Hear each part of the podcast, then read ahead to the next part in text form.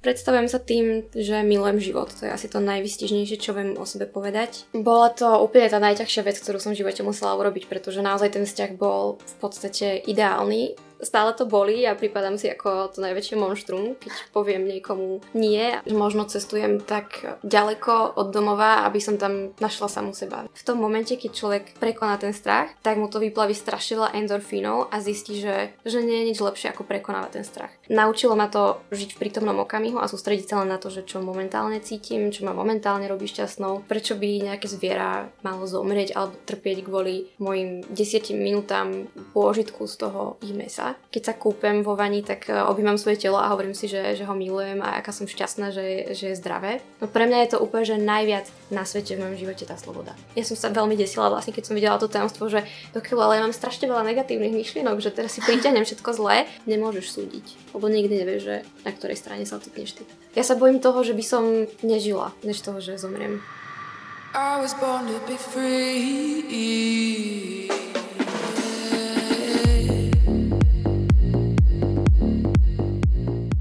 Ahojte, ja vás vítam pri ďalšej časti podcastu Sponorsa a mojou dnešnou hostkou je Nina Skalíková. Ahojte, Ahoj, ďakujem za pozvanie. Ja sa teším, že si pozvanie prijala a teda ja hneď na úvod dávam mojim hosťom priestor na to, aby sa sami predstavili. Takže môžeš povedať, kto si, čo si, alebo môžeš to uchopiť akokoľvek chceš, tak toto je tvoj mm-hmm. priestor predstaviť sa. No, priznám sa, že toto je otázka, na ktorú nikdy neviem odpovedať a vždycky sa aj desím lebo nebaví ma odpovedať stále rovnako na ňu, takisto niekoľko rokov, ale teda predstavujem sa tým, že milujem život. To je asi to najvystižnejšie, čo viem o sebe povedať a od toho sa odvíja všetko. Ale okrem toho teda som fotografka, začala som uh, solo cestovať a, a tak. ja si myslím, že to, ako sa budeme rozprávať, tak to možno, že tak lepšie vlastne uchopí taký obraz Dúfam. Teba, uvidíme, mm-hmm. lebo e, občas je možno náročné to predstavenie uchopiť do tých slov a možno keď by sme dali na bok také tie externé veci, alebo teda to, čomu sa venuješ, ako je napríklad to cestovanie, alebo to, že si fotografka a pozrieš sa tak akoby do hĺbky, do seba, tak je tam to, čo si povedala, že miluješ život a mm-hmm. je tam ešte také nejaké akoby, že iné vnímanie teba samej? Fú, hneď takto na začiatku také otázky na zamyslenie. hmm. Uh, pre mňa je to, že milujem život taký kompas toho, či som uh, správne tam, kde sa nachádzam teraz, pretože sú chvíle, kedy uh, ho nemilujem a vtedy viem, že niečo je zlé a niečo musím zmeniť. Čiže pre mňa je to naozaj také úplne, že smerodajné, aj ma to vystihuje. A, a od toho sa, tam sa ukrýva vlastne to gro mojej osobnosti. Neviem, úplne si ma akože dostala tú otázku, pravde, neviem, čo mám na ňu povedať.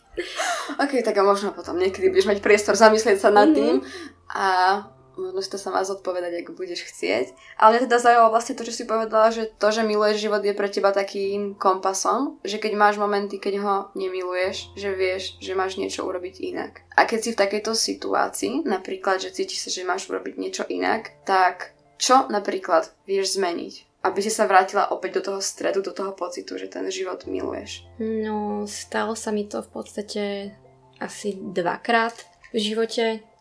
Raz to bolo nejaké vyhorenie a vtedy som zmenila svoj život úplne. Vtedy vlastne začala taká nejaká moja iná cesta. A to som bola zasnúbená a mala som takú stabilitu a vlastne skvelú kariéru, muža a všetko ale mala som presne tento pocit, že som úplne nemilovala ten život a nevedela som prečo. Mm. A potom som tak nejak na to začala prichádzať, že som mala nejaké vnútorné volanie, že potrebujem výsť komfortnej zóny a zažiť nejaké, proste ten život naplno, že som mala mm. pocit, že ho tak prežívam. Tak uh, som sa rozišla a začala som cestovať vtedy. No a keď to bolo druhýkrát, tak tiež som bola uviaznutá v nejakom vzťahu, ktorý ma ničil. Nemohla som tam byť sama sebou, takže som vedela opäť, že proste telo a všetko mi hovorí, že musím odísť, mm-hmm. lebo to nebude dobré.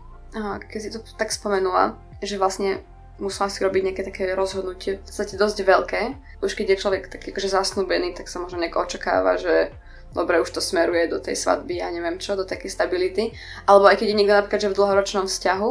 A myslím si, že mnoho ľudí je v takých dlhoročných vzťahoch a tiež cítia možno niečo podobné, ako si cítila ty, že sú tam nejako, že možno zo zvyku, že ten človek aj je fajn, rozumejú si, ale skrátka akoby, že niečo im tak chýba, tak viem, že to už bolo dávnejšie, celá táto vec, ale možno, že či si nejak pamätáš, aké bolo pre teba to rozhodovanie, alebo celý ten proces, pretože si viem predstaviť, že to môže práve pomôcť a dať odvahu aj niekomu inému, kto má ten strach z tej neistoty, lebo predsa len, ako si povedala, že bola to nejaká stabilita, niečo také, čo poznáš a mala si vykročiť do niečoho úplne nového, tak či by si mohla toto možno nejak tak No, popísať. bola to úplne tá najťažšia vec, ktorú som v živote musela urobiť, pretože naozaj ten vzťah bol v podstate ideálny, o akom vzťahu sníva každý alebo tak mm. nejak ako sú opisované v tých filmoch a tak, pretože ten partner bol na, naozaj dobrý, vedela som, že by bol skvelý manžel, skvelý otec, mm. ale vedela som, že ešte na to nie som pripravená a že keby som v tom vzťahu ostala, tak by som bola taká, akože asi spokojná, ale keby som sa pozrela ako starenka naspäť na ten život, tak viem, že by som lutovala, že som vtedy ostala v tej stabilite a v komfortnej zóne a v takej tej istote toho, že to bude fajn, ale nič viac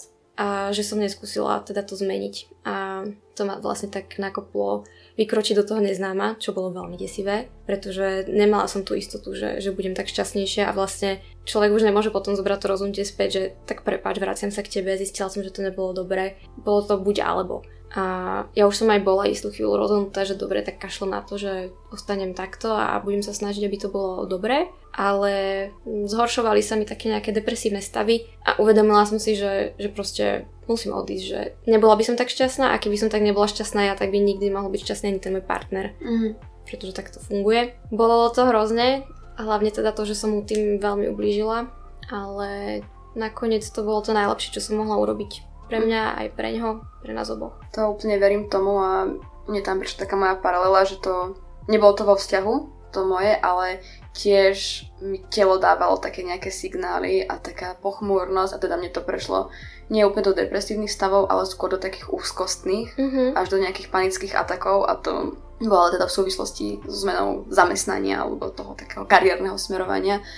Ale teda viem si úplne predstaviť, že to niekedy musia byť až také pomaly šupy od toho tela, aby sme mysleli v prvom rade na seba Hej. a na to, čo je tým našim smerom. Čo je niekedy náročné, keď mm. uh, napríklad ja som veľký people pleaser a mm. je pre mňa zaťažko niekomu povedať nie alebo proste dať seba na prvé miesto, ale mm. treba pochopiť, že kým nebudete, no kým nebudeš ty na prvom mieste, tak v tom vzťahu Dobre, samozrejme, je rozdiel dávať seba na prvé miesto a seba na prvé miesto. Môžeš byť sebecký a teraz eh, chodiť a podvádzať svojho partnera, hej, mm. lebo máš seba na prvom mieste. Ale ide o to proste pochopiť, čo potrebuješ v tom živote ty, čo robíš šťastným teba a podľa toho sa nejak riadiť a podľa toho si potom aj hľadať asi toho partnera. A máš to stále tak, aj napriek tým už XY rôznym skúsenostiam aj v rámci cestovania, že stále je pre teba ťažké povedať nie? Stále, ale momentálne mám veľmi silné transformačné obdobie. Mm-hmm posledné mesiace a už sa v tom naozaj lepším. Už sa mm. učím zastávať sami seba a mať svoju takú nejakú hodnotu a vážiť si samu seba, svoj čas, svoju energiu. Takže som na veľmi dobrej ceste momentálne. Mm-hmm. Stále to bolí a pripadám si ako to najväčšie monštrum, keď poviem niekomu nie, alebo takto sa so mnou baviť nebudeš, ale mm-hmm. je to dôležité. Že máš tam napríklad taký ten pocit zodpovednosti za tie emócie toho druhého človeka. Veľmi. Mm-hmm. To, to úplne to poznám, že uh, niekedy aj akože konečne poviem niečo podľa seba, alebo poviem, že nie, tam nejdem, lebo sa mi tam skrátka nechce ísť. Ale potom mi prídu také tie výčitky, a že no vidíš, tak teraz úplne kvôli tomu sa táto party celá zrušila, alebo teraz je na teba naštvaný, teraz je smutný a tieto veci. A je pre mňa niekedy veľmi náročné s tým akoby pracovať a povedať si, že nie, proste to je nejaký program, je to naučené z toho detstva, keď si musíš sa podeliť, lebo pozri, teraz tvoj kamarát je smutný, pretože si mu nedala svoju hračku. A pritom je to paradox, pretože ja som uh, vždy bola taká, že sama som zodpovedná za to, ako sa cítim, že nikdy som nikoho mm. neobviňovala iného. Dobre, je rozdiel, že keď niekto ti vyslovene ubliží, hej, ale e, proste uvedomujem si, že ja som strojcom svojho šťastia mm. a mhm. svojich nejakých emócií a že ja môžem niečo stopnúť a tak ďalej, alebo niekiaľ odísť, alebo niekam ísť, ale cítim sa zodpovedná zároveň za pocity a emócie iných, takže je to také čudné. Hej, je to taký paradox. A to súznem tiež s tebou, že tiež nemám pocit, že by som niekoho ja obviňovala za to, že vidíš, teraz som kvôli tebe smutná, no, je to tvoja vina. ale mne to tam vyskočí. Pritom ten človek mi to ani reálne nemusí povedať a môže to zobrať tú situáciu aj fajn, ale ja stále tam mám niekde taký ten hlas v hlave, ktorý mi to tam začne tak predostierať, že no nemohla si sa zaprieť. Mm. Nemohla si to urobiť kvôli tomu druhému, takže úplne rozumiem. Ale je to niečo, s čím ti pomáha práve napríklad aj to cestovanie. Lebo keď ja som napríklad pozerala si tak akože to aj príspevky, pozerala som nejaké rozhovory a takéto nejaké veci, tak a celkovo teda aj ako ťa vnímam, vnímam to, že v rámci toho cestovania prichádza taká akoby taká väčšia nejaká sebahodnota alebo taká tá sebaláska, to vnímanie tej svojej vnútornej sily, tak či to máš napríklad spojené práve aj s týmto, že čím viac cestuješ, tak tým prichádzaš tak viac. Mm-hmm. Svojho... Úplne. Uh, to mi povedal aj psycholog raz, že, že možno cestujem tak ďaleko od domova, aby som tam našla samú seba, že cestujem mm. k sebe, pretože pri tom cestovaní, keď cestujem sama, tak uh, je to proste odvážne, hlavne keď si žena a zažívam tam všetky tie veci a som za seba tisícnásobne viac zodpovedná než tu. A keď človek cestuje sám, je to úplne iné, než keď cestuje čo je len s jedným človekom, pretože mm. tie zmysly, všetky, ktoré máš, ti fungujú úplne na najvyšších obrátkach úplne všetko vnímaš intenzívnejšie, všetky vône, o, veci, ktoré vidíš, ktoré počuješ, intuíciu, takže vtedy, vtedy som na seba hrdá, že, že takáto dokážem byť silná, mm-hmm. preto sa tam rada vraciam a dnes som akorát videla memečko, že, že solo cestovanie je vlastne pre people pleaserov, že možno, že oni chodia solo cestovať, pretože vtedy nie si zodpovedná za nikoho emócie z toho, že, že musíš teraz mu spraviť program, aby sa tam cítilo dobre mm-hmm. a tak, mhm. takže možno je to aj niečo s tým ale tiež je to možno také nejaké dokazovanie samej sebe nejakých vecí. Je to určitý typ adrenalínu a ja keď som chcela akože prvýkrát takto vycestovať, tak to bolo kvôli tomu, že som chcela byť múdrejšia žena. Mm. Um, vadilo mi, že som bola vlastne celý život v mojej rodine považovaná za najväčšieho bojka. Sesternica mi tak vždy hovorila. Chcela som proste byť uh, tá, o ktorej sa bude hovoriť, že aká je odvážna, aká je šikovná, Chcela som to hlavne teda sama o sebe hovoriť a mysleť si to a proste stať sa takou... Ja nemám nejaké sny o, o autách, o domoch, o, o tom, čo chcem vlastniť, kam chcem ísť. Ja mám sen o tom, aká chcem byť ja. Mm. A, a aj preto cestujem, že, že to mi veľmi pomáha v tom byť silnejšou ženou. A vlastne keď som takto išla, tak potom sesternica mi napísala správu, že som najväčší odvážlivec eh, v našej rodine a v tej chvíli som sa rozplakala, lebo celé detstvo ti hovorí, že, že si najväčší bojko a zrazu toto, takže to bolo také naozaj príjemné pohľadenie duše. Mm-hmm. Verím tomu. A k tomu strachu by som sa možno na chvíľu pristavila, lebo mm, nejaký čas dozadu som sa práve bavila o solo cestovaní s, s Naty, Naty Kerny. Mm-hmm. A ona povedala, keď som sa jej pýtala, na ten strach, že ona napríklad strach nikdy nemala, že to není ako keby, že jej nejaká prirodzená vlastnosť, minimálne v rámci toho cestovania. Čiže vlastne keď jej píšu už dievčatá, že no ja mám strach, že čo mám robiť, ako mám začať cestovať, tak vlastne povedala, že úplne im nevie ako keby, že na to odpovedať, pretože ona ten strach nikdy nemala. A možno aj tebe teda píšu, a myslím si, že asi dosť píšu možno mm-hmm. ľudia, že ako by chceli začať cestovať sami a majú práve ten strach. A keď ty si povedala, že ťa minimálne považovala tvoja sesternica za bojka, tak ako si pracovala s tým strachom v rámci toho cestovania? No, vieš čo, ja som sa cestovania tiež nebala. Akože mm-hmm. bála som sa toho predtým, než som sa rozišla. O, to som vždy cestovala len tak, že buď s rodičmi, alebo s kamoškou, s frajerom. A nevedela som si predstaviť, že teraz pôjdem niekam sama. Vtedy by som nešla, ale vtedy som ani nemala tú potrebu. Ale v momente, keď mi začala tá potreba, tak ja som nemala žiaden strach. Mm-hmm. Ani na sekundu. Ja sa hrozne bojím uh, hmyzu a, mm-hmm. a tmy a, a žralku a takýchto vecí, čiže hej, to som vykročila, tiež tomu čelím ako na ty. Vlastne prvýkrát som takto prekonala strach, keď som bola ešte pred touto celou mojou cestou, ten rok na Malorke s kamošmi a bol tam 9-metrový útes a, ja si hovorím, že ja som sa vždy hrozne bála vody a skakať do vody a neskočila by som ani že z metra. Mm-hmm. Ale tá voda bola tak krásna, tak ma lákala a hovorím si, že ako chceš cestovať sama po svete, keď sa bojíš skočiť túto, do tejto vody. Tak som proste zavrela oči a išla som. Mm-hmm. A vtedy som zistila, že keď človek ten strach prekoná, o ktorom si reálne uvedomuje, že je úplne iracionálny, pretože čo sa ti stane, no dobre, tak môžeš nejak zle dopadnúť a trošku si popáliš stehna, ale reálne to bolo bezpečné, len som sa proste nejak bála. A v tom momente, keď človek prekoná ten strach, tak mu to vyplaví strašne veľa endorfínov a zistí, že, že nie je nič lepšie ako prekonávať ten strach. Mm-hmm. A práve aj nejaký taký ten strach je ukazateľ toho, že čo by som asi mala urobiť, že kde sú nejaké moje hranice a v tom, aby som sa niekde posunula, niečo nové o sebe naučila, o svete. A vždy, keď ich posuniem a urobím to, čo sa bojím, tak mi to otvorí nové dvere. A je to možno aj taká trochu droga, pretože tie endorfíny sú brutálne, ten adrenalín a všetko. Takže pre mňa je prekonávanie strachu koniček a tým devčatám teda len radím, že nech urobia to, čoho sa boja a uvidia sami. Proste treba pozbierať všetku odvahu, zavrieť oči a skočiť. To, to súhlasí, to si povedala veľmi pekne. Ale ty si teda vyberáš také destinácie, že nejdeš úplne teraz, že na víkendiak niekam do mesta, alebo tak, že máš také dobrodružné tie výlety.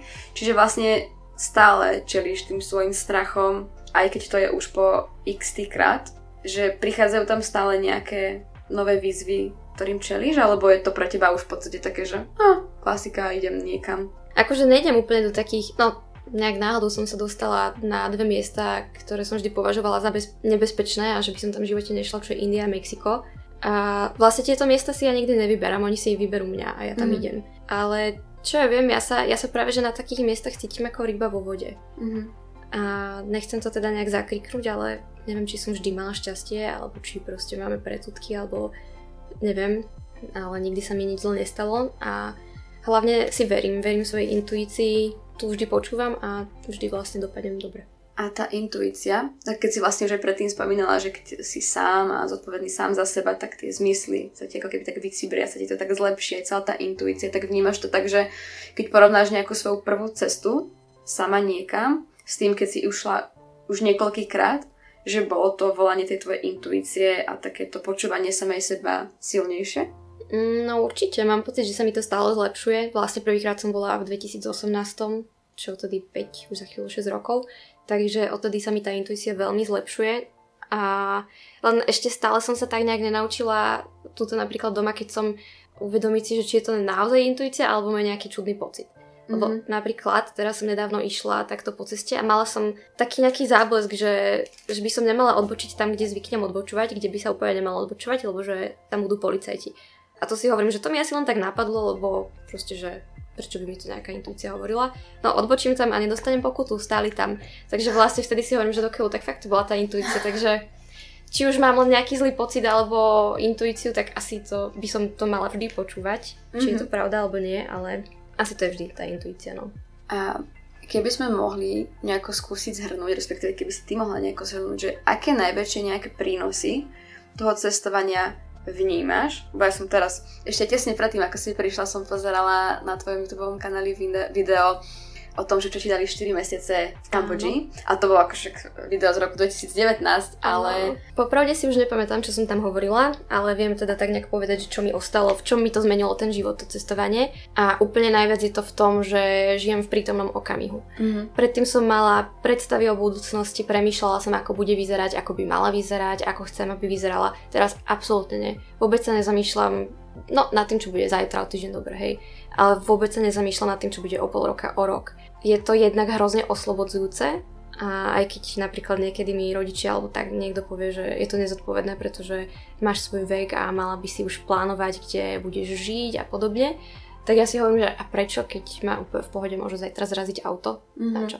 A jednak uh, je to toto a jednak aj to, že predtým som mala veľké sny, za ktorými som išla a práve kvôli nim som vyhorela, pretože v momente, keď som ich dosiahla, tak som si uvedomila, že vlastne ja už som ich možno ani nepotrebovala dosiahnuť, ani nechcela, ale mala som ich vytýčené, tak som za nimi išla. A takto, keď nemám žiadne sny, ktoré by ma limitovali, tak jednoducho sa len nechávam viesť tým prítomným pocitom, že čo ma momentálne baví. Je to momentálne fotenie žien, je to momentálne uh, cestovanie so ženami a robi, robenie nejakého iného biznisu alebo niečo také, tak sa venujem tomu. A keď ma fotenie nebude baviť o 5 rokov, ale ja si poviem, že tak ale povedala som si, že budem robiť toto a je to môj sen, tak budem to ďalej robiť, nebudem. Čiže naučilo ma to žiť v prítomnom okamihu a sústrediť sa len na to, že čo momentálne cítim, čo ma momentálne robí šťastnou. A vlastne užívanie si takého toho, tej vďačnosti za to, že, že žijem, že som zdravá, že mám zdravé telo, mysel a že mám čo jesť, mám kde bývať, mám kamošov.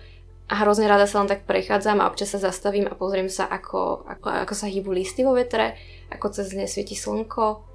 Proste spomalila som. A to je, je to veľmi príjemné. No a potom vlastne sa zmenilo napríklad to, že som sa stala na istý čas vegetariánkou, potom teda som to zase nejak zmenila, teraz to zase riešim.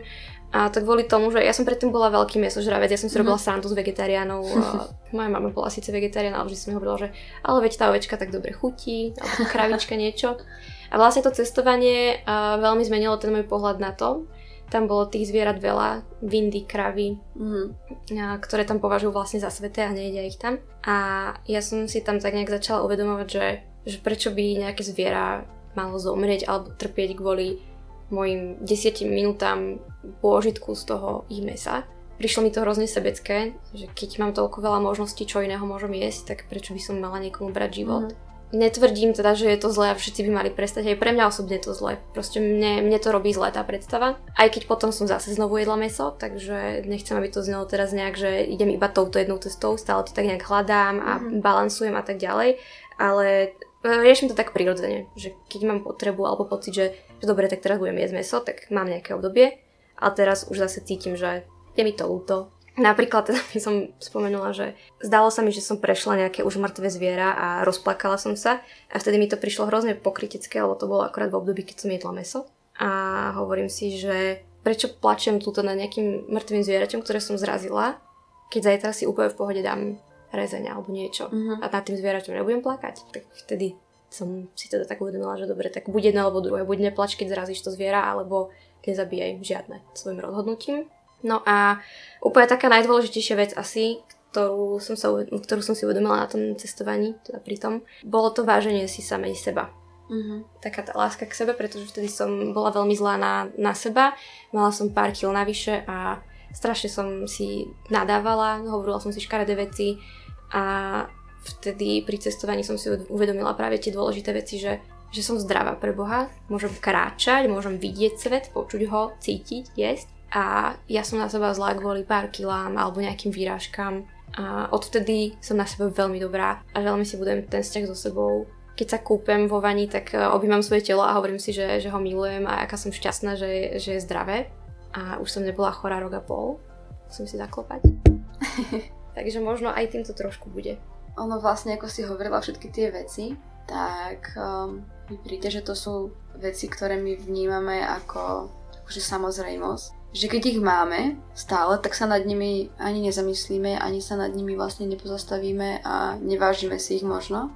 A potom sa niekedy stane, že o niečo z toho prídeme a až vtedy si uvedomíme, že aké to bolo dôležité v rámci toho nášho života, že aj to naše telo, že stále nás nosí a chodíme niekam a môžeme vďaka nemu zažívať veci a vlastne niekedy k nemu pristupujeme či už po tej tej fyzickej stránke, ale aj po tej psychickej, tak vlastne tak neúctivo. A potom, keď sa niečo pokazí, tak až vtedy si zistíme, mm-hmm. že, uh, že to, čo máme, nie je samozrejmosť. Alebo keď stretneme nejakých ľudí, čo majú nejaké rôzne životné situácie.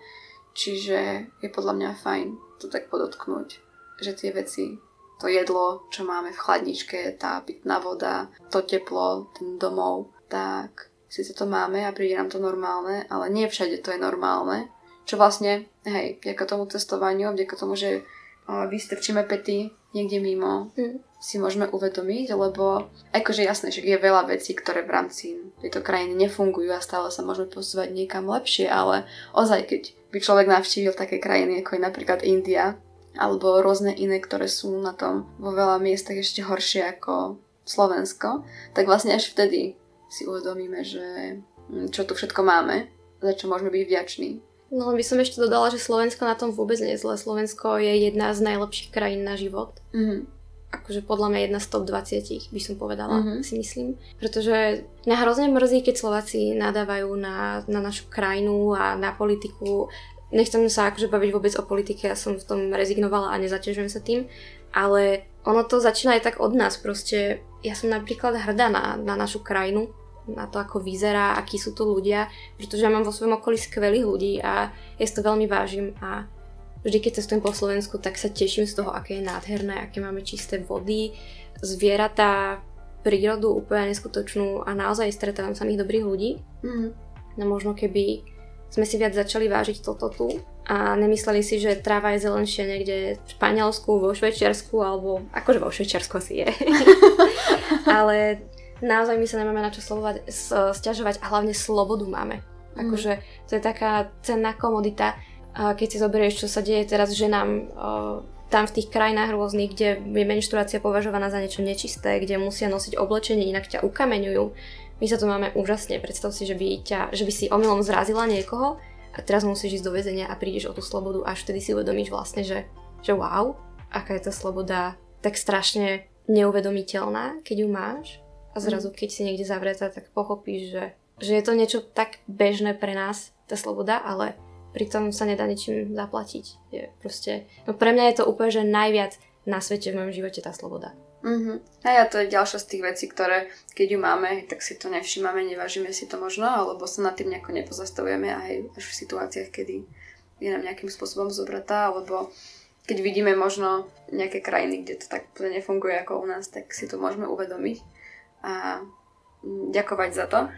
A vlastne keď si hovorila, že máš okolo seba iba dobrých ľudí a takto, tak mne k tomu prišla myšlienka, že vlastne, že môže to byť tým, že ty sama si taký človek, že snažíš sa byť čo najlepšou verziou seba a potom vlastne to vidíš aj v tých iných ľuďoch a priťahuješ si tých iných ľudí, lebo hm, hej, ten svet okolo nás je odrazom toho nášho vnútra. A k tým som sa možno dostala vlastne k tomu, že uh, ako si na tom ty v rámci vnímania nejakej také spirituality alebo duchovná, lebo keď si vlastne nedávno dávala nejaké Q&A, tak teba sa tam niekto opýtal, že, že aký máš názor na kvantovanie, alebo že či vieš, je to kvantovanie.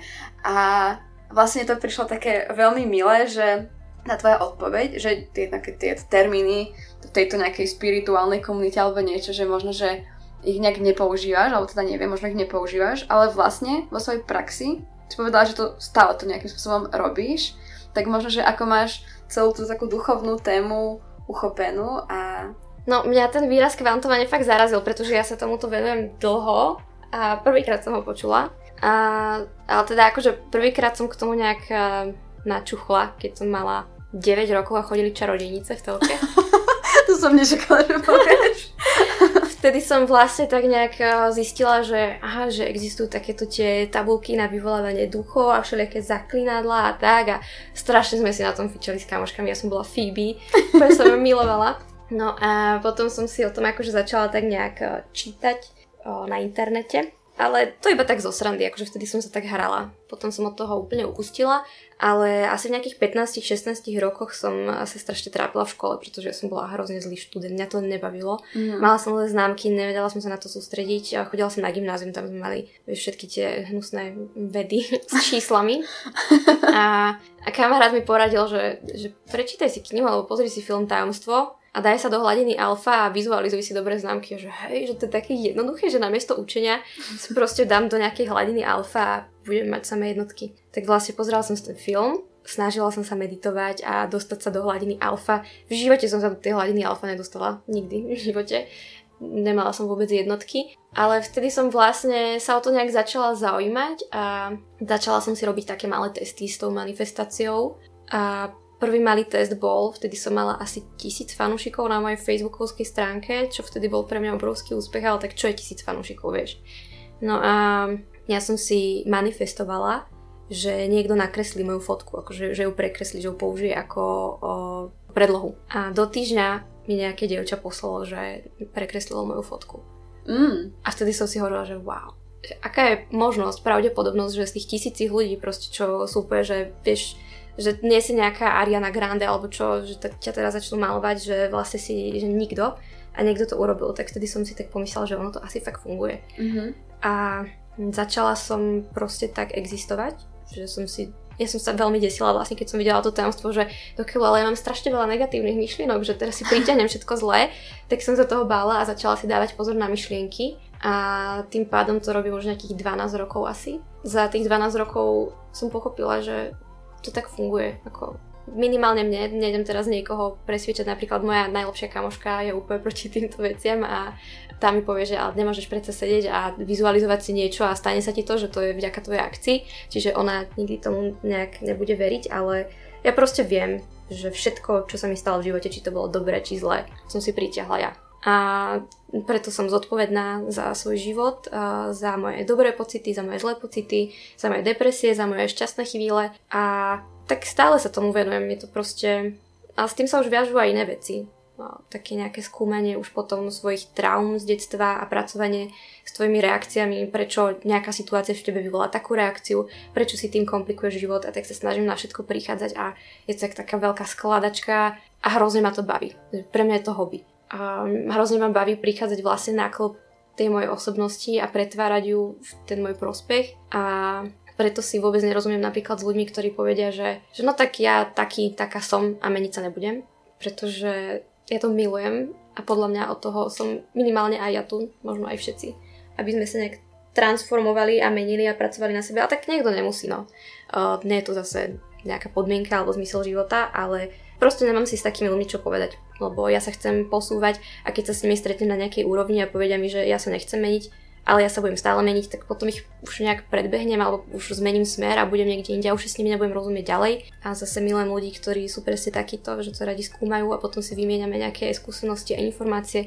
Môj najlepší kamarát je tiež presne taký, obaja sme vodnári, my sme úplne jak uh, súrodenci takže s ním stále preberáme tieto seba rozvojové a vizualizačné veci a je to sranda, no, funguje to. Mm-hmm. To sú vlastne, ja som tiež vodnár. Hej, bože, milujem vodnár. Aj môj frajer je vodnár, takže... To je úžas, kedy si narodená? 27. januára. Uh-huh. A on 15. februára. Včera som bola s kamošom, on je 28. prvý a ja som 16. prvý. Chápeš, že my sme proste o deň Aha. Sranda. Ježiš, milujem. A ja som sa tu cítila dobre, ja som ti hovorila, jak je to útulne a to je tá vodnárska energia, ja ju milujem. Čiže vlastne venuje sa aj takéto, že astrológii nejaké, alebo skúmaniu tých znamení, alebo... Hmm. No, tak chcem si stále zachovať také nejaké dekorum pred ľuďmi, ktorí ma sledujú, pretože uh, viem, aký je na to názor. Teda nejdem sa hrať na niečo, čo nie som, zaujíma ma to, čítam si o tom, ale zase rozumiem, že to nie je úplne pre každého. Preto napríklad aj na svojom Instagrame rada som otvorená a hovorím o takých veciach, ale mám tam nejakú hranicu. Uh-huh. Uh, nechcem, aby si ma teraz ľudia mohli zaškatulkovať ako nejakú, vieš, bláznivú čarodejnicu alebo čo.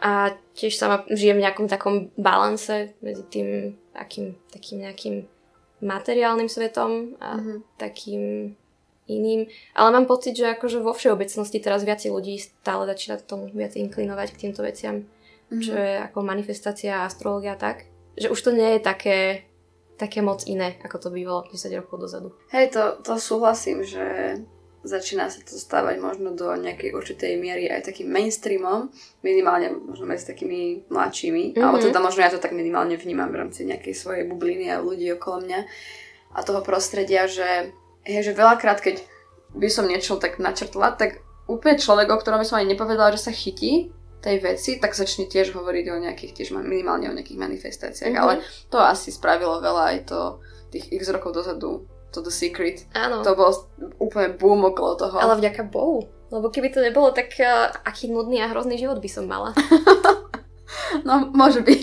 Môže byť, ale tak možno by si sa k tomu dostala nejakým iným spôsobom. Ťažko, ťažko povedať. A ešte k tej hladine alfa, tak, um, tak v tej hladine alfa, tak v tej bývaš. To stačí, keď si iba tak lahne, že počúveš si. Že Aha, tak to som mne potom bol miliónkrát. No, áno. Veš, hej, že je to tak. Lebo hej, teraz akože som si tak predstavila, že niekedy, uh, keď meditujem alebo keď sa prechádzam mm-hmm. pri mhm. tých mojich prechádzkach, tak mám úplne také extrémne intenzívne pocity šťastia, že až plačem tak to už bude asi iná hladina, to už podľa mňa bude možno aj nejaká teta alebo gamma. No, alebo okay, už sú odlietam niekam ďalej. Hej, hej, ale, ale je to super, že máš takéto pocity, že vlastne... Je to úžasné. Len z toho samotného bytia, uh-huh. tej prítomnosti to vie byť také veľmi intenzívne a už len taký ten samotný pohľad na akúkoľvek takú drobnosť v rámci tohto sveta, teda minimálne ja to tak mám, že napríklad keď si sadnem a len pozerám na západ slnka a uvedomím si, že aké je to vlastne jednak mne to príde, že to je strašný mindfuck, celý tento svet, že ako je vlastne možné, že toto takto funguje, tak toto tu vyzerá. Ja niekedy som z toho úplne... Ja tiež. Tak sa cítim tak vytreto, že kokos, že to jak to môže takto vôbec existovať. A zároveň, že každý ten detail je tak neuveriteľne krásny to je v svojej podstate, že že občas aj keď, neviem, vidím ľudí, čo sa dajú tomu aj, že hádajú, tak to tak pozorujem a že wow. Ja milujem pozorovať ľudí, strašne ma to, hej, fascinuje, že všímať si jednak, jak sa obliekajú, ale nie, že by som to nejak hodnotila, len tak nejak uh, čítať z toho tú ich osobnosť. Mm-hmm. A tiež ich mimiku, a ako sa rozprávajú, ako kráčajú, ako, ako, aký majú typ chôdze, postoja. Hrozne ma to baví všímať si to, keď som mm-hmm. niekde na letisku alebo na pedikúre a pozerám sa z okna na ľudí. to super. a myslíš si, že to má súvis aj s tvojou profesiou? Alebo teda, že bolo toto pozorovanie ľudí predtým, ako si začala fotiť? Alebo to nejako možno, že vzýšlo aj z hmm. toho, že tým fotením si začal dávať tým ľuďom väčšiu pozornosť a z toho sa to tak nejako rozvíjalo. To je zaujímavé, lebo nad tým som sa nezamýšľala, ale asi po tom fotení. Mm-hmm. Lebo ja som také nejaké dva roky dozadu skúšala fotiť street fotku a vtedy si musíš veľmi všímať, že čo sa deje, aby si zachytila ten správny moment. Mm-hmm. A vlastne asi vtedy to tak nejak vo mne vzniklo toto, že, že ma baví všímať si tých ľudí a pozerať, že kto aký je a tak. A aké to je vlastne lebo teda ja som videla, že si fotila aj takých, že random ľudí na mm-hmm. ulici. A aké je vlastne toto, že celý ten proces, lebo teda, neviem, že možno pre teba je to prirodzené, ale napríklad som taká, že by som sa trochu hambila niekoho cudzieho osloviť. Takže ako napríklad máš toto ty? Mm, vieš čo, ja som akože tiež veľmi hamblivá, mm-hmm. aj keď to tak nemusí vyzerať, ale ja som sa naučila uh, za celý môj život, keď to potrebujem, fejkovať sebavedomie. Mm. Že ja si to viem tak nejak sama sugerovať, že dobre, tak teraz budem sebavedomá, aj keď vôbec nie som, ale pracujem na tom. A vtedy je to tiež také veľké vykročenie z komfortnej zóny, ale zároveň akože pre mňa ako vodnára je to proste, ja som, neviem, my vodnári sme takí, takí zvláštni. Raz sme takí, raz sme nejakí, takže hej.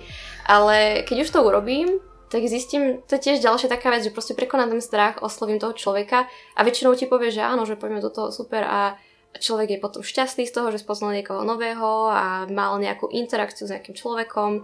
Párkrát mi povedali nie, ale to bolo tak, že 2 z 10. Mm-hmm. Takže väčšinou som mala super skúsenosti a odporúčam oslovať ľudí. Aj keď, mm. hm, hej, zase keď je niekto creepy a oslovíte, tak to tiež nie to.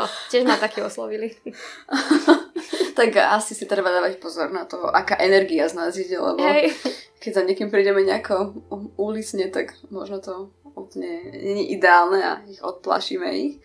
Um, ale vnímala som napríklad tak, že keď si tých ľudí oslovila, takže aj oni sa tak akoby, že hampilia, že o nie, veď hrozne vyzerám, alebo takéto nejaké veci a potom napríklad si im ukázala tú fotku mm-hmm. a boli takí, že oh, wow, však je dobre vyzerám. Vieš čo, práve, že akože paradoxne pri týchto cudzích, e, ktorých som oslovovala na ulici, tak mi nehovorili, že vyzerajú zle. Aha. Že boli takí, že dobre, tak spravme to. Že to mám len tak, že napríklad na svadbách, keď niekoho fotím, tak tam mi hovoria vždycky, že a potom ma vyretušujte a uberte mi 20 kg a, a mňa nefotia, ja vyzerám hrozne, alebo proste väčšinou takto, že keď je to nejaké cieľné fotenie, vtedy to hovoria, ale keď som oslovovala na ulici, tak Nehovorili to, neviem prečo. Aha, to je zaujímavé. Aha. Lebo akože možno by si to reálne tí ľudia ani nemysleli, ale ja už to vnímam tak, že to je niekedy taká obranná reakcia, mm-hmm. že keby náhodou som tam vyzerala tak to kvôli tomu, že ja som to povedala, že tak to bude. Mm-hmm. Alebo aby som náhodou nevyzerala, že som nejaká namyslená a niečo si extra o sebe myslím, tak poviem, že no, však to som iba tak domacky oblečená a vieš, že príde úplne nejaká vyfešakovaná. Možno som fakt oslovovala podľa nejakej energie, že som tak nejak cítila z tých ľudí niečo výnimočné. Teda áno, ja som oslovovala takých ľudí, ktorí na mňa pôsobili inak ako mm-hmm. ostatní ľudia v dave. Takže asi to boli také sebavedomejšie typy. Mm-hmm. A tak to už je aj podľa toho obliekania. Mm-hmm. Veľakrát vidieť, keď niekto Hej. má nejaký taký svoj štýl alebo je oblečený inak, ako v nejakom svetri a v rifloch, tak to už vidno, že ten človek má nejakú takú výraznejšiu možno osobnosť alebo minimálne cez to oblečenie sa snaží nejak s tým pracovať a asi je mu príjemnejšie tak sa možno aj ukázať. Lebo to je tiež niekedy také možno náročnejšie vlastne začať sa obliekať, ako človek sám to cíti, lebo, no akože tuto v Bratislave je to asi v pohode, že mm-hmm. sa až tak na teba ľudia nedívajú, že vyzeráš divne, ale viem si predstaviť, že tam na dedine, odkiaľ som, že keď tam človek by šiel nejak extravagantnejšie oblečený, tak to všetky babky by chodia tak by štekla v krku a... Zase ja ako vodnár, myslím si, že to vodnárska vlastnosť toto, ja milujem niekedy vyslovene, že pobúrovať ľudí. Aha. Že hrozne ma to baví. Hlavne takých tých konzervatívnych, alebo tak, že takým nejakým zvláštnym spôsobom, že keby ma napríklad predstavil nejaký frajer doma v rodine, kde sú všetci kresťania, tak ja tam strašne hrdo prehlasím, že hm, ja som proti cirkvi a v živote by som sa nedala pokrstiť. Hrozne ma to baví, neviem prečo. Možno mm-hmm. je to mhm. taká nejaká narcistická črta, ale milujem to. Alebo úplne v pohode by som si obliekla, že šaty zo 16. storočia išla tak na kávu. wow, to je bolo, to je bolo skvelé. Ako toto si napríklad viem predstaviť, ale úplne neviem, či, či, či tá verzia s tým, že prvýkrát by som šla ku frajerovi, tak to ja som zase taká utiahnutá, aby som sa tverila, že hm, dobre. Akože bola by som utiahnutá a asi by som to povedala utiahnutá, neúplne, no, ale povedala by som to. Hm. Ja som vlastne v nejakom rozhovore aj počula, že nie si ani že pokrstená alebo členka mm-hmm. nejakého kresťanského tohto združenia, alebo ako to nazvať. Čiže um, vnímaš sa ako ateistka, alebo tým, že vlastne vnímaš možno aj nejaké také energie alebo pracuješ so sebou, tak možno ako máš toto tak uchopené. Hmm, neviem, či na to existuje nejaký vyslovený názov. Ak by som sa mala prikloniť nejakému náboženstvu, tak najbližšie sa vidím k buddhizme. Mm-hmm aj keď neviem o tom zase nejak veľa, ale z toho, čo viem, tak mi je to veľmi sympatické. Aj v tých krajinách, kde buddhizmus sa cítim veľmi príjemne. Som proti cirkvi, mám s ňou zlé skúsenosti, čo je paradox, keď fotím svadby, ale tak uh, aj niektoré moje nevesty majú zlé skúsenosti. Ale verím v Boha. A to ma najviac vždycky vytočí, keď poviem, že som proti cirkvi a verím v Boha a niekto argumentuje, že ale takto nemôžeš byť proti cirkvi, keď Boh je z cirkvi. Ale proste mm-hmm. nie.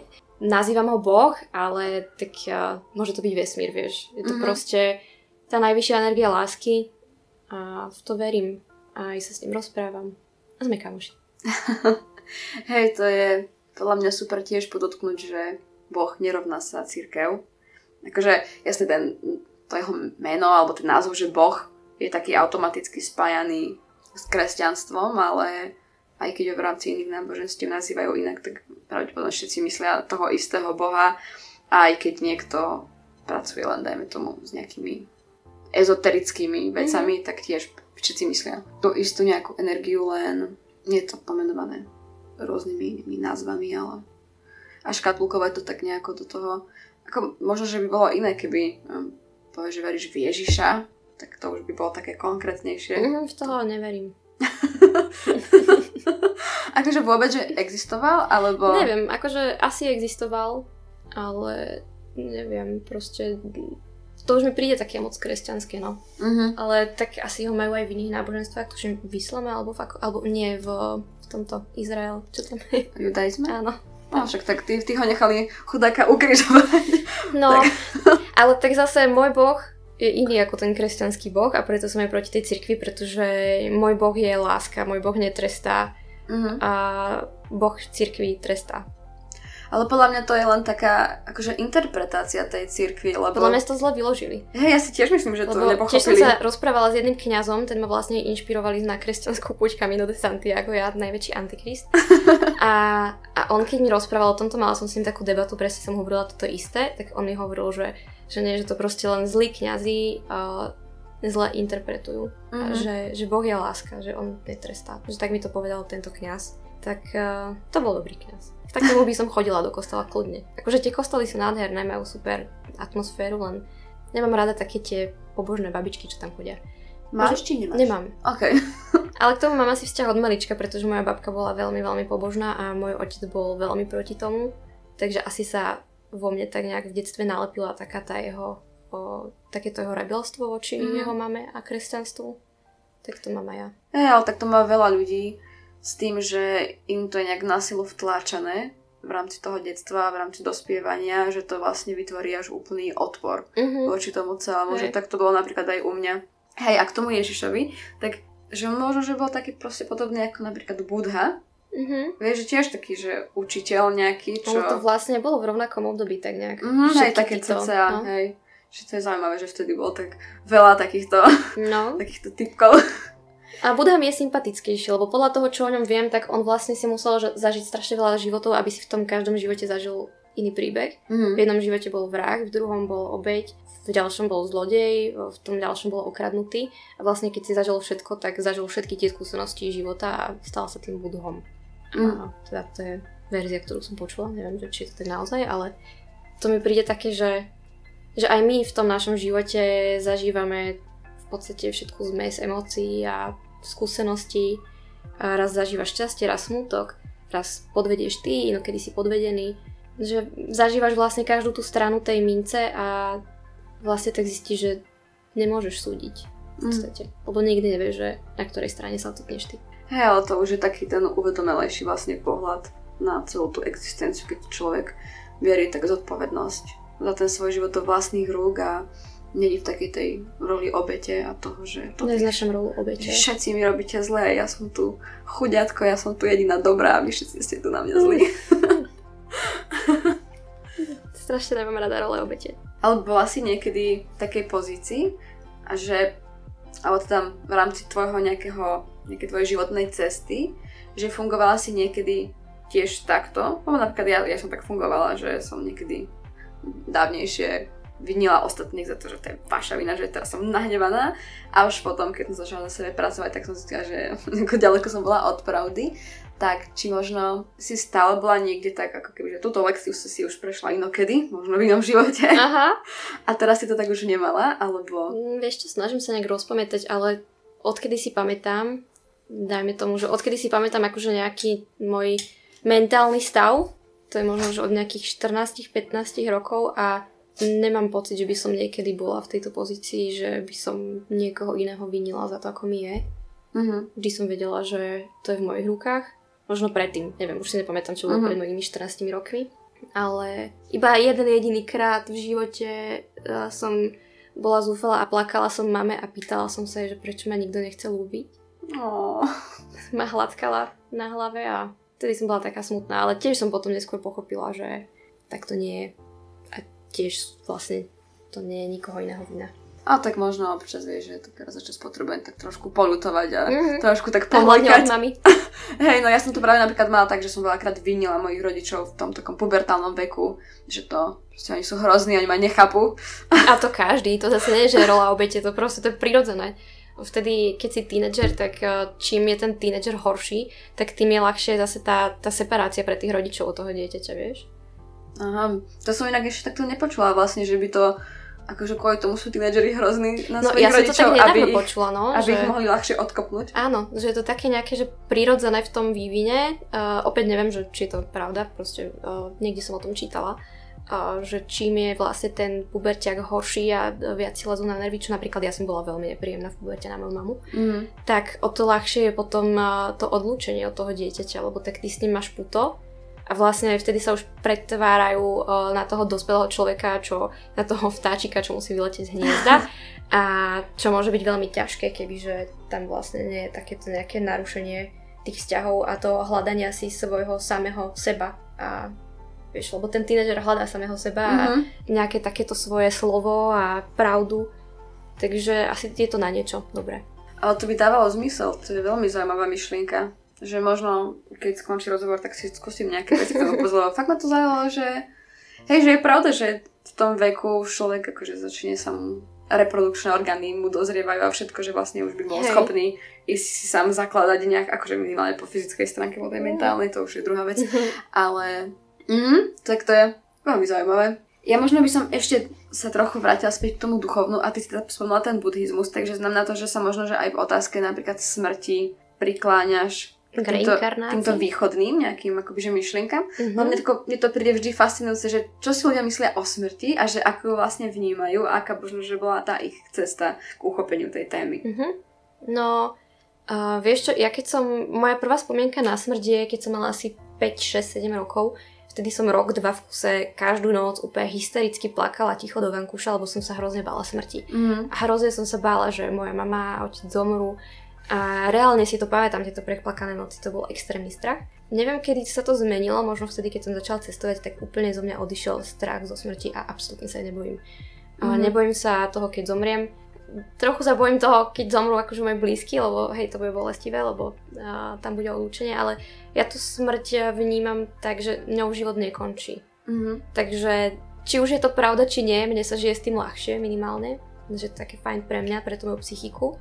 Ale teda verím, že aspoň čo mám aj skúsenosti s inými ľuďmi, ktorí dokážu meditovať a dostávať sa do takých nejakých zvláštnych stavov a testovať dušou, čo sa reálne deje, mm-hmm. tak uh, z ich rozprávania a zažitkov viem vlastne, čo je niekde tam mimo tela a tak. A hej, verím ako v tú nejakú reinkarnáciu aj v takéto veci, no kam až mám zajsť. kam, kam chceš.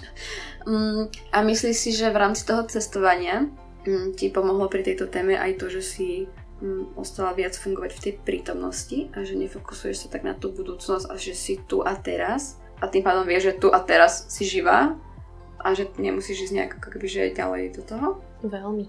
Akože veľmi to zmenilo všetky tieto moje nejaké pohľady a chápania, a pretože jednak tým, že sa tej smrti nebojím, tak ja sa bojím toho, že by som nežila mm-hmm. než toho, že zomriem. Pretože viem, že zomriem a viem, že tu mám teda možnosť žiť a zmysel, myslom života je pre mňa žiť. Proste zažívať tú skúsenosť života, všetky tie emócie.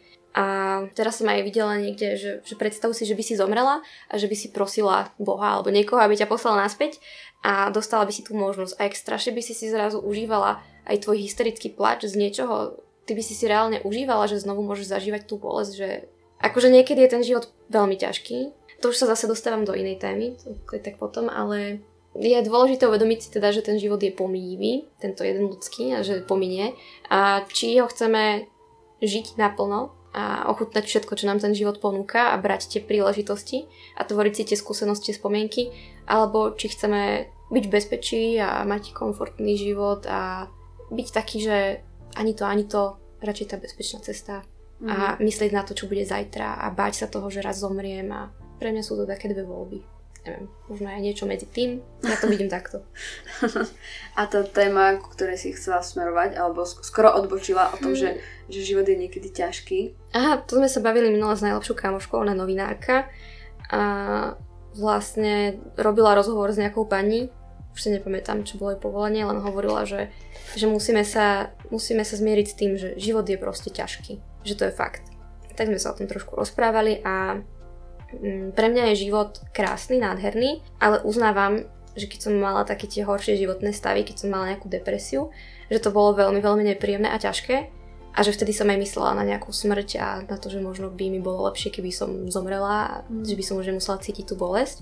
Ale vedela som tým, že poznám samú seba, že je to dočasné, že zase tam bude ten výšlop hore, pocity šťastia, pretože viem, že sa to tak v mojom živote deje, že raz som hore, raz som dole a nikdy neostanem na tom istom mieste, stále sa to bude opakovať a meniť, pretože to je súčasť života. Bez smutku by som nevedela, čo je to šťastie, pretože by mm-hmm. som si to nevedela uvedomiť a zase bez toho šťastia by som nevedela, čo je smutok. No a vlastne v týchto uh, fázach, keď mi bolo tak ťažko, keď ten život bol naozaj ťažký a chcela som zomrieť, tak vedela som, že sa z toho dostanem. Ale sú ľudia, ktorí, ktorí to tak nemajú, ktorí to tak nevidia, necítia, ktorí sú v tých stavoch hrozne dlho. Mm-hmm. A to si neviem predstaviť, to musí byť fakt ťažké. A neviem, či by som to v takom prípade zvládla. Mm-hmm.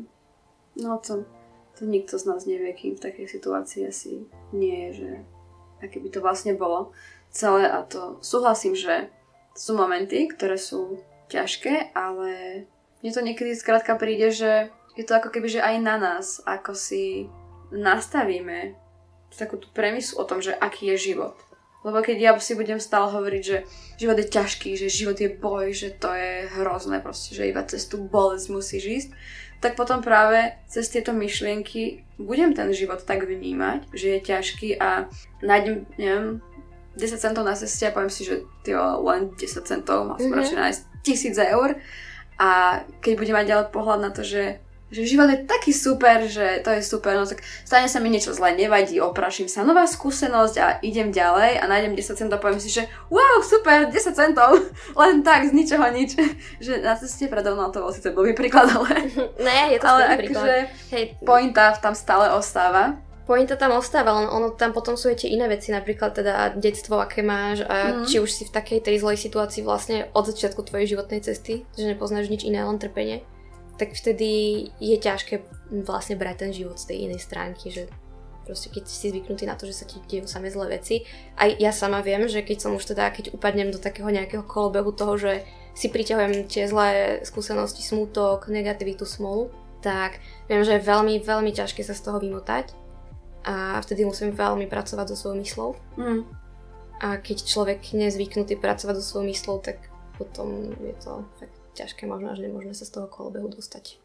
To súhlasím, že mm, keď niekto má fakt, že veľmi náročné detstvo alebo stanú sa mu nejaké, nejaké zlé veci, tak že tá štartovacia čiara, ako keby, že odkiaľ začíname mm, ten život brať tak do svojich vlastných rúk, je určite asi náročnejšia, alebo jasný, keď sa niekto narodí v nejakom indickom slame a žije v nejakej chatrči so svojimi 12 súrodencami, tak určite to je oveľa náročnejšie pre toho človeka ako napríklad možno pre nás alebo pre XY ľudí na Slovensku, ale mm, stále si myslím, že sú prípady ľudí, kedy človek fakt aj z tohto hrozného štartu vyšiel tam niekde mm-hmm. hore a môj akože momentálny taký pohľad je, ako možno si, možno si tam len sama tým nejakým spôsobom pomáham, aby mi nebolo ľúto príliš takýchto životných osudov, je to, keď si hovorím, že dobre, tak možno, že tá duša toho človeka si vybrala takúto skúsenosť, že ona toto chce zažiť a možno v ďalšom živote bude mať niečo iné, alebo v minulom živote mala niečo iné, ale akože tiež neviem, či to je naozaj tak, alebo Hej. len teraz mi to tak pasuje do toho, aby ja som sa cítila lepšie a teraz sa nerútila, keď vidím Áno, nejaké chápem. Ja to tiež veci. robím. sa tak potešujem. Hej. Možno by som sa ťa ešte spýtala, čo je taká otázka, čo možno súvisí aj s tým, čomu sa venuješ, že tvojou, svojou profesiou, ale teda mňa by zaujímalo, že uh, ako vnímaš krásu, alebo že čo považuješ za krásne, alebo celkovo mm-hmm. ako máš tento koncept toho, že čo je krásne uchopený? Hmm, to je veľmi krásna otázka a veľmi na zamyslenie, pretože hej, je to niečo, čo riešim vlastne celý život. A ja som začala fotiť kvôli tomu, že, že som chcela zachytávať to, čo považujem za krásne. A pre mňa to boli vždy ženy a vlastne aj to, ako vnímam ženy, sa pre mňa rokmi mení. Ale tak pre mňa je krása lom svetla, proste ako je zlomené, hej, Proste pre mňa je krása, ako si hovorila, západ slnka, všetko, čo je tu. A čo sa týka takej tej ľudskej krásy, tak eh, keď som mala 16, tedy pre mňa bola krása, ideál krásy uh, snedá žena s modrými očami, tmavými vlasmi, niečo ako ty. Oh, ďakujem. a, a také som úplne zbožňovala, na také som sa rada pozerala. Stále sú pre mňa, že uh, také ženy sa mi vždy ma najviac zaujímu.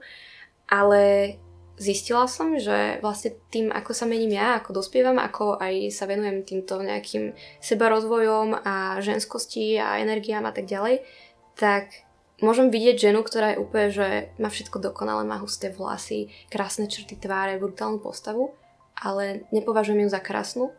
Deje sa mi to. A je to preto, že proste necítim z nej nič, mm-hmm. žiadnu energiu, že proste cítim tam také nejaké prázdno uh, nehovorím, že prázdno v hlave alebo čo, uh-huh. ale proste žiadne vyžarovanie.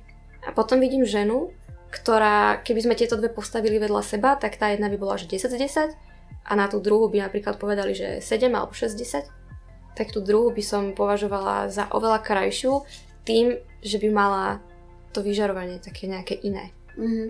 A to si všímam na ľuďoch. Čiže to je pre mňa asi tá krása, že je to takéto komplexné, že... Ale ja si myslím, že vlastne aj to vyžarovanie automaticky robí aj ten vzhľad taký príťažlivejší. Že aj z tej ženy, ktorá je 7 z 10, tak to z nej spraví tých 10-10, pretože to vyžarovanie a to vystupovanie predáva. A to mi presne hovoril aj kamarát, tento, s ktorým to riešim, ten vodná.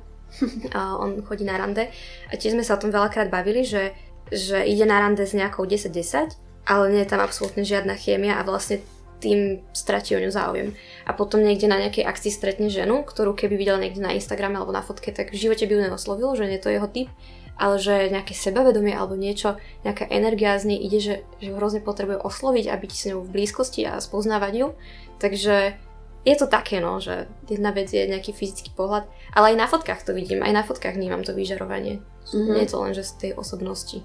Takže to je pre mňa tá krása. No, no vlastne, je to niekedy tak vnímam, Akože možno je to aj tou terajšou dobou, kedy ľudia môžu chodiť na nejaké estetické zákroky, ale že veľa žien, akože však poviem si, že sú pekné, že tu fakt ako keby tak nejaké šablóny, že presne všetko symetrické a takto a tiež, že sú pekné, ale vlastne keď niekto má v odzovkách nejakú takú vadu na sebe alebo nejakú takú chybičku krásy, tak toho robí ako keby že taký možno zaujímavejším a nevyzerá úplne ako podľa nejakého fakt, že šablóny no. nadizajnovaný.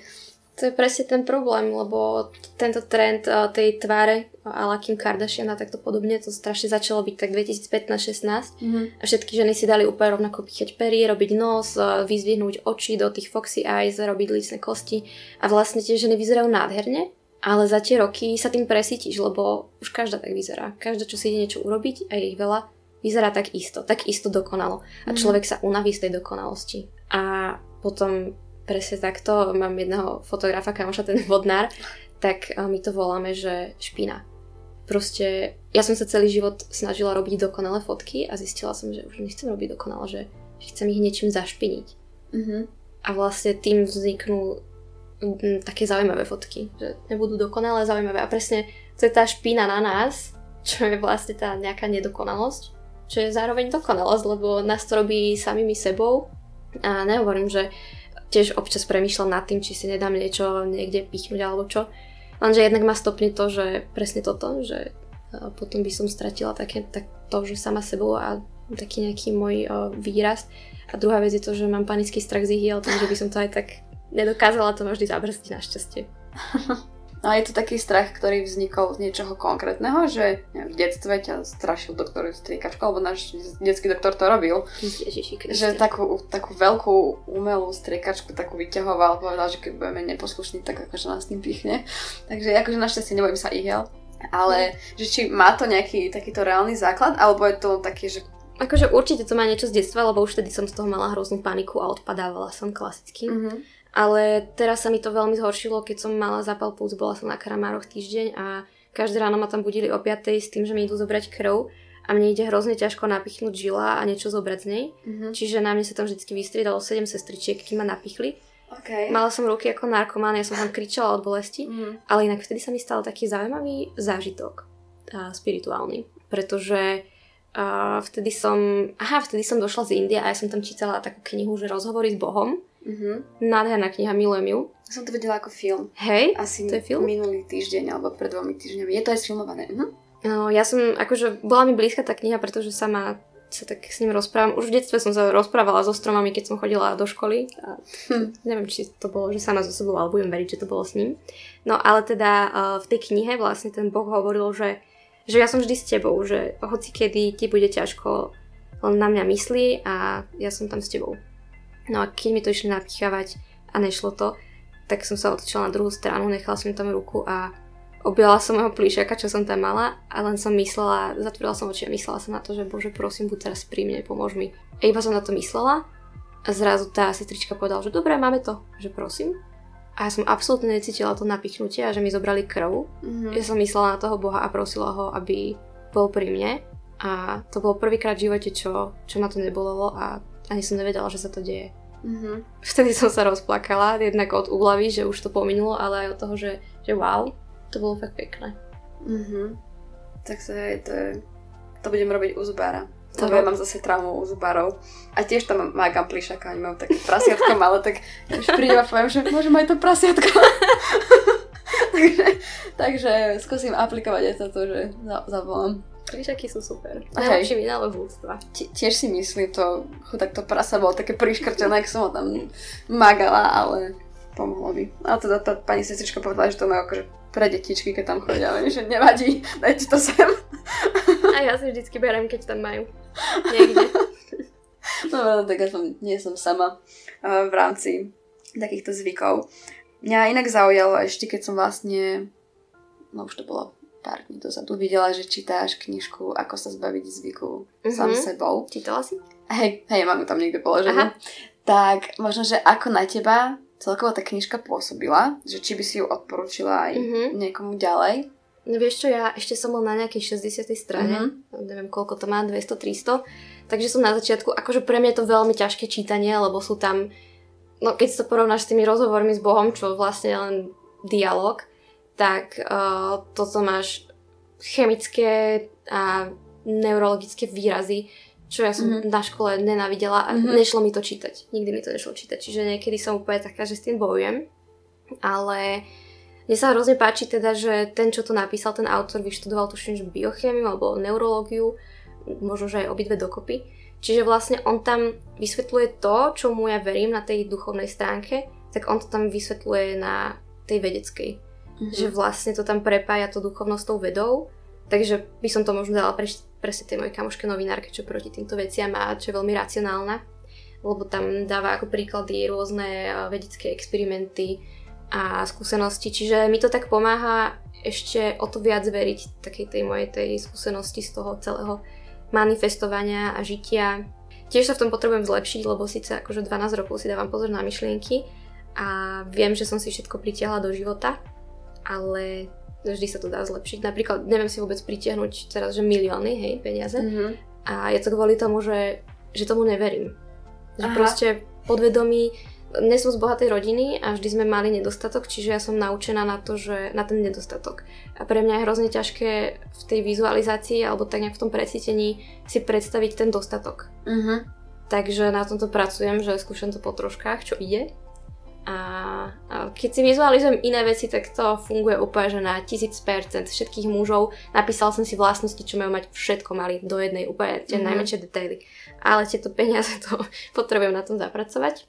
Takže dúfam, že táto kniha mi v tom tiež pomôže, keďže je založená na tých faktoch a tých vedeckých veciach, tak načerpám aj z iného sveta trošku. Hej, to mňa na ne zaujalo tiež vlastne, že ako keby, že pomáha aj tej mojej racionálnej časti mať to uchopené, že OK, že nie sú to len nejaké také e- ezo blaboli, ale že je to vlastne naozaj podložené aj nejakou to biochemiou mm-hmm. toho mozgu a pre mňa to bolo veľmi také fajn čítanie, lebo mm-hmm. ja som mhm. dlho hľadala knižku, ktorá nebude len taká akože len duchovná, ale bude to mať také aj do tohoto hmotného sveta podchytené, takže No hlavne toho autora, toho Joe Dispenza, ja mm-hmm. v poslednej dobe o ňom strašne veľa počujem mm-hmm. A nejak o tom hovoril tento môj kamarát, ten vodnár, že, že no teraz som robil takú meditáciu podľa takého pána, že nebol to náhodou Joe Dispenza, že hej, že mám od neho knihu, tak ti ju dám, tak som si zobrala a no, chcela by som teda podľa neho začať meditovať. Uh-huh. Hej, tie, tie meditácie nejaké sú aj na YouTube, uh-huh. také vedené, takže no, je to fajn, že tiež som nejaké skúšala. Ja by som možno teraz prešla k takým bonusovým otázkam. Dobre. Z takéhoto uh, pitliku. Wow. tak uh, môžeš si tak zopäť uh, vytiahnuť. Fúha, sranda. Chcela by sa vydať? Ak áno, ako by mala táto slavnosť vyzerať? Ak nie, prečo nie? To som už párkrát riešila na Instagrame. Mm-hmm. Uh, ja som sa vždy hrozne túžila vydať, ako každé malé dievčatko, čo sleduje rozprávky. Inak dosť mám za zle tým rozprávkam, čo existujú pre dievčatá, mm-hmm. že mhm. vlastne v našej dobe, keď sme vyrastali, tak každá jedna rozprávka bola o tom, že ťa zachráni princ a že sa strašne zamilujete, zoberiete sa a budete šťastní až do smrti. Mm-hmm. A o tom snívaš, to si želáš a vlastne príde tá dospelosť a zistíš, že to tak absolútne nie je. Uh-huh. A tie chalanské rozprávky boli o tom, že sa chceš stať nejakým hrdinom a zachrániť nejaký svet a úplne pomilené. No a teda to som mala vždy takú predstavu, že áno, to chcem, chcem na to vysnívanú svadbu. Potom som bola zasnúbená a zistila som, že aha, že asi ešte nie. A potom som mala aj obdobie, kedy som... Ja mám nočné mory zo svadby, mm-hmm. proste mám podvedomý strach, že nechcem sa zle vydať. Um, mm-hmm. Nechcem ostať uväznená v nejakom vzťahu, ktorý ma bude dusiť. A fakt sa toho bojím. A ale ak by prišiel naozaj ten pravý muž, možno by som sa vydala. Ak sa vydám, tak to bude dôkaz toho, že je to fakt úžasný muž. A ak by to bolo, tak tým, že už mám nafotených asi 200 svadieb, tak nechcem, aby mi môj svadobný deň vyzeral úplne rovnako ako každý môj pracovný mm-hmm. deň. tak by som ideálne išla možno iba s ním na úrad a s našimi svetkami a potom niekam na pizzu. alebo niekde v zahraničí. Alebo niekde na skákacom hrade. Proste niečo úplne mm-hmm. iné. Vodnárske. Koľko si mala rokov, keď si zistila, ako sa robia deti? Uh, podľa mňa to bolo ešte niekedy v škôlke a pýtala som sa mami, ako sa robia deti. Ona mi povedala, že, že no, deti vznikajú, keď sa majú dva ľudia hrozne radi. Tak som si myslela, že tak stačí sa mať s niekým rád. A potom dojdem do školy a hovorím to kamoškám a oni, že sa zbláznila a nevznikajú pri sexe. A že prosím a úplne mi zničili tú predstavu o tom, že vlastne takže takým špinavým sexom vznikáme. tak som bola z toho strašne sklamaná fakt akože kebyže mám deti, tak ja im to normálne nejak uh, vzhľadom na ich vek poviem a to prispôsobím, ale nepovedala by som len, že keď majú radi, určite by som... Ale to je taká klasika, to sa Hej. hovorí iba tak. Hm, s kým by si si na jeden deň vymenila život? To je zaujímavé. Ako prvý mi napadol Budha, teda Dalai Lama, ale ten má asi teraz dosť už taký nudný život, keď chodí iba na nejaké konferencie a prednášky, takže to asi nie. Ale premýšľam nad tým, že možno by som si vymenila život so seriovým vrahom. Mm-hmm pretože to je vec, ktorú by som nikdy nechcela urobiť. Nehovorím, že by som to neurobila, podľa mňa každý je schopný zabiť v istej mm. situácii. Ale chcela by som vedieť, že, že ako to ten človek vníma a čo má v mozgu, ako cíti mm-hmm. a že ako veľmi je to iné. No, no väčšinou, keď ja som počúvala nejaké také podcasty o takýchto ľuďoch, tak väčšinou to boli ľudia, čo si fakt prežili v rámci detstva niečo Hej. veľmi, veľmi zlé. A potom sa to, ako keby, že ten ich mozog nejako do takejto formy vyvinul, že málo keď to bol človek, čo úplne, že život idylický. Tak, no. no, tieto chemické reakcie v mozgu robia akože veľké divy s nami. Uh, keby si máš vybrať, chcela by si sa narodiť ako chlapec alebo dievča. Prečo? No, milujem byť žena, ale veľakrát nadávam na to, že prečo nie som muž do keľu. Podľa mňa v minulom živote som bola a je to napríklad v takých chvíľach, keď potrebujem niekam ísť a musím sa namalovať a vlastne musím riešiť to, že kedy si umiem vlasy, kedy sa namalujem, tak si radšej zoberiem zo sebou tie malovátka, že namalujem sa až potom, aby som nebola od rána namalovaná, keď niekam večer, aby to bolo čerstvé. Mm. A vlastne takáto ženská matematika a tieto ženské zbytočnosti, čo vlastne, ok, nemusím sa malovať, ale mám to zaužívané, takže to robím. A tiež keď cestujem sama, tak možno by som mohla aj stopovať auta, kebyže som muž, akože na sa mm. netrúfnem. Takže mám pocit, že v tomto mi to tak uberá nejaké možnosti v živote. Ale zase, opakujem, milujem byť ženou, takže mm, neviem. ale hrozne by som chcela vyskúšať ako muž baliť ženy, lebo podľa mňa je to také fascinujúce a náročné. Taký no, challenge. Náročné to určite je, lebo je veľká šanca, že keď tam prídeš, tak tá žena, žena povie, že nie. Preto by som úplne chcela skúsiť byť taký ten charizmatický muž, tajomný mm. a proste pozrieť sa na nejakú, na nejakú ženu, z ktorej niečo vyžaruje v tej miestnosti a vyskúšať to. Či by som to bola schopná dokázať. Mm. Je niečo, o čom viac hovoríš, ako to reálne robíš? Hmm, o tom, že budem viac meditovať. To si vždycky poviem, že večer budem meditovať a nakoniec skončím na telefóne. Mm-hmm. Neviem sa toho zbaviť. Ako rýchlo sa vieš pre niečo natchnúť? Extrémne rýchlo. Strašne rýchlo. Do sekundy. A hneď si stavím vzdušné zná- zámky. A teraz mm-hmm. som mhm. mala akurát v Kostári, v tej aplikácii, neviem, či poznáš, že, že si neviem stavať vzdušné zna- zámky dnes. Ale iba dneska, hej? Iba dnes. Z- zajtra už môžeš. môžem.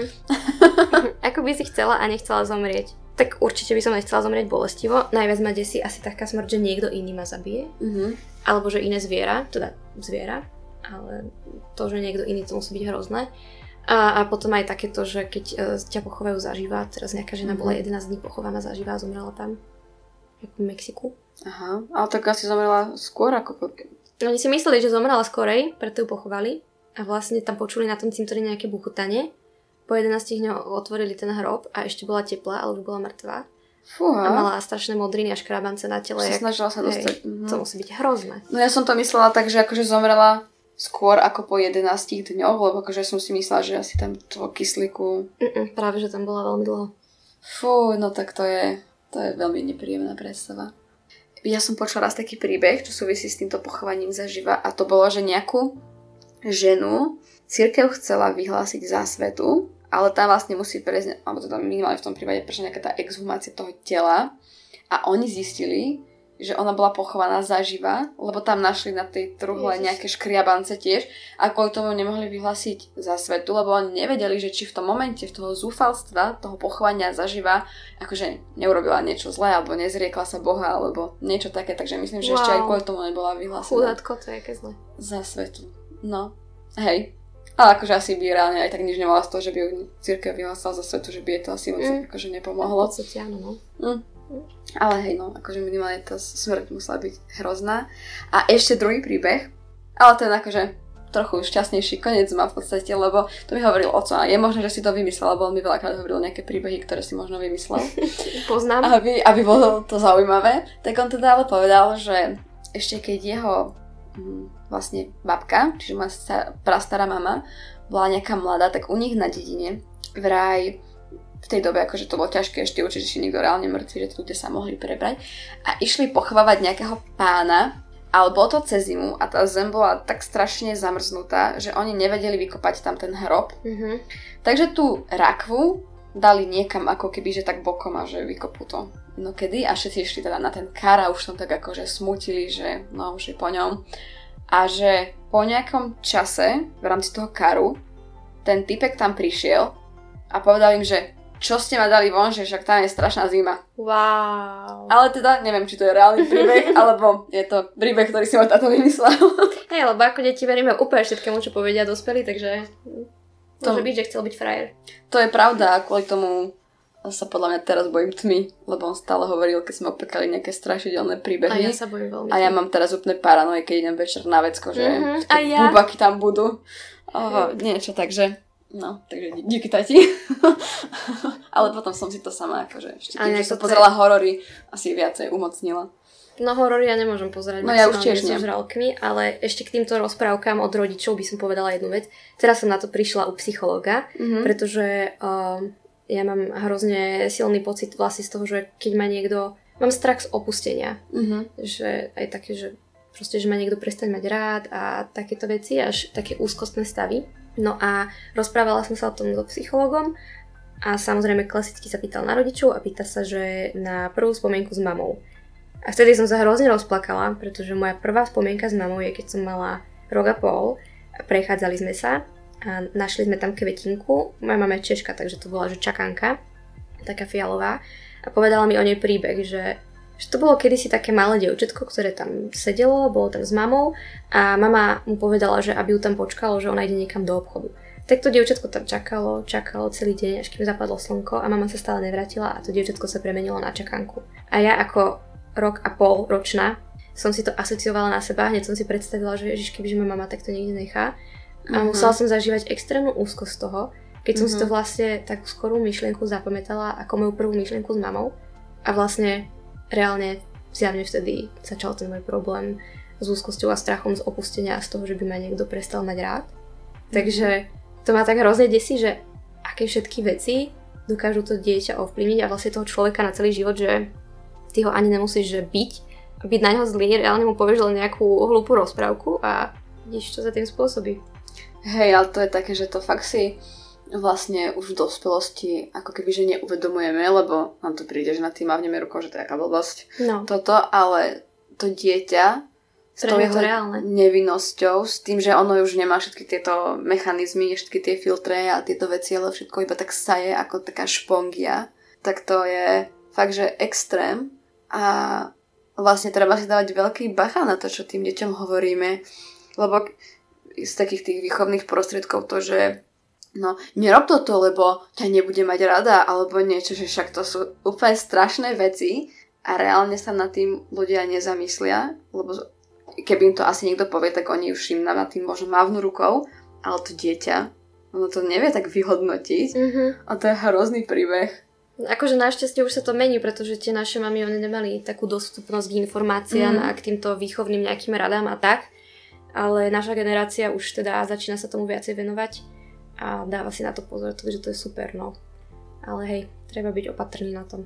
Hej, no a ešte vnímam, že vlastne v rámci tých, tej našej generácie a tých predchádzajúcich je taký občas rozkol práve v tejto téme, že tí napríklad naši rodičia alebo ich rodičia, ktorí fungovali na tom, že tomu decku proste neviem, flákli, keď neposlúcha alebo niečo, tak akoby majú strach z toho, že keď sa k tým deťom bude pristupovať tak s rešpektom, že oni teraz budú všetkým úplne že skákať po hlave a budú si robiť čo chce a nebudú mať žiadnu úctu ani nič vlastne, ale že vôbec to tak podľa mňa není, lebo vlastne keď tomu dieťaťu pomôžeme, aby si vážilo same seba, tak potom pre ňa bude jednoduchšie vážiť si no, jasne. iných ľudí.